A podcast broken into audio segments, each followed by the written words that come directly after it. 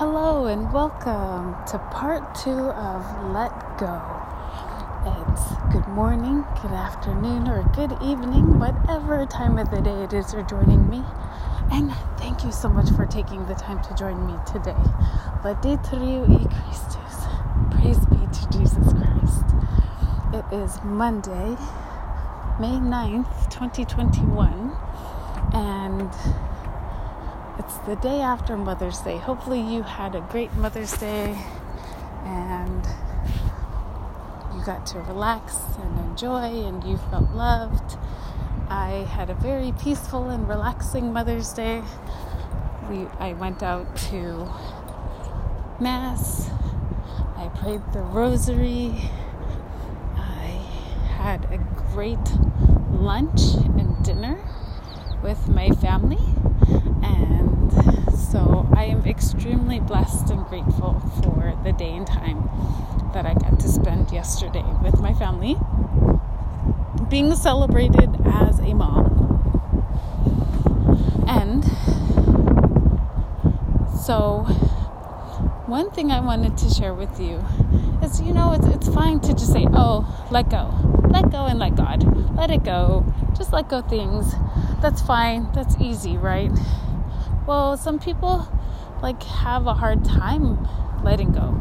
Like I myself have a hard time of letting things go because you know I um I've relied on my memory and my trust to remember things and and part of that is not letting go. So it's really being able to choose what you want to let go of and those are typically things that don't serve you for your best and highest good and that aren't going to contribute to being a productive person or being able to help you in your day to keep moving forward and to have a healthy relationship or to have healthy um, work habits in your life, right?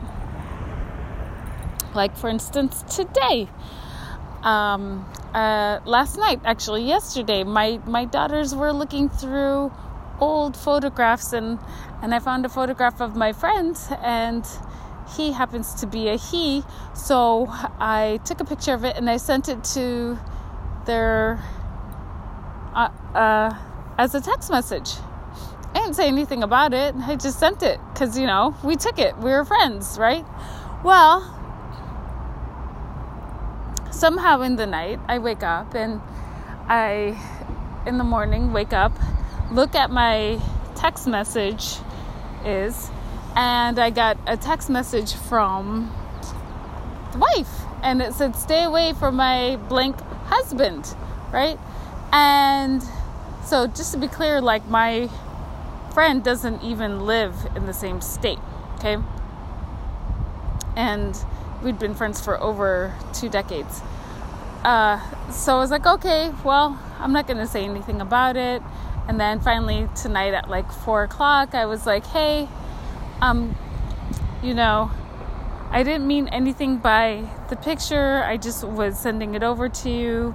And then I get a response back saying that it's their his fault that he stayed friends and that Kristen, you know, just kind of totally gave me the rundown, right? And I, and then was like, well, I'm, he was like, I'm gonna have to choose, and I'm gonna have to say goodbye to you. And I'm like, well, okay, great, I get it, I totally understand. You know, I don't have to agree with how she feels, but that's, you know, not the important part. So I'm like, okay, great. Well, I'm like, okay, take care. Um, so that's a good example of that person and um, making a decision that's going to help their life, you know? And I am a huge proponent for that.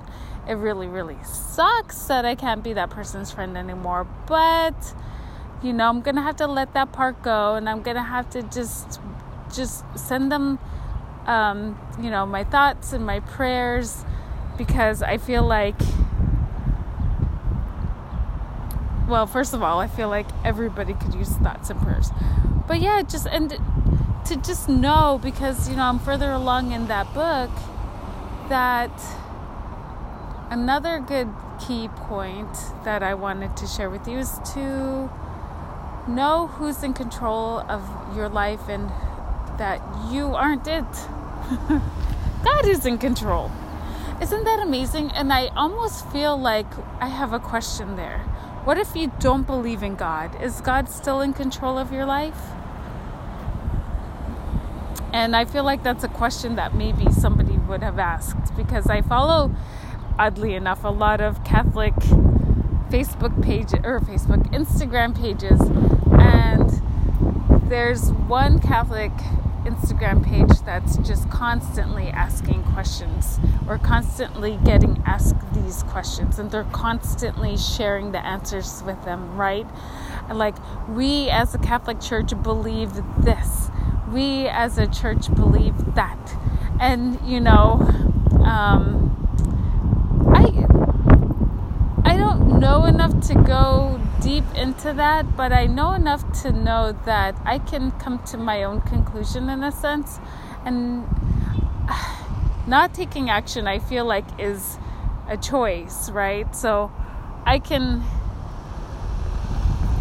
definitely come to and formulate my own plan and it's just really interesting, right? When you get down to the logistics of it.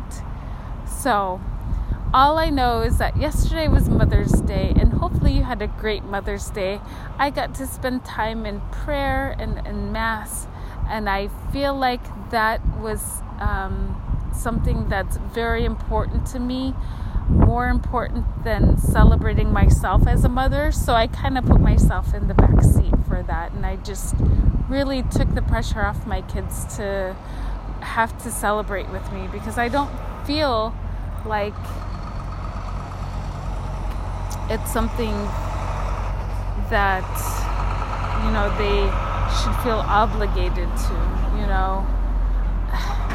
And moms everywhere are important i think. And i just didn't want to spend a lot of time focused on me for mother's day if that makes sense I don't know. Let me know what your thoughts are. As you can tell, my friend and that whole situation literally just happened. So I'm like, you know what? That's fine. That's great. I don't have anybody really to talk to um, in that regard. So I'm going to have to just after I talk about it with you, I guess you're the first to know.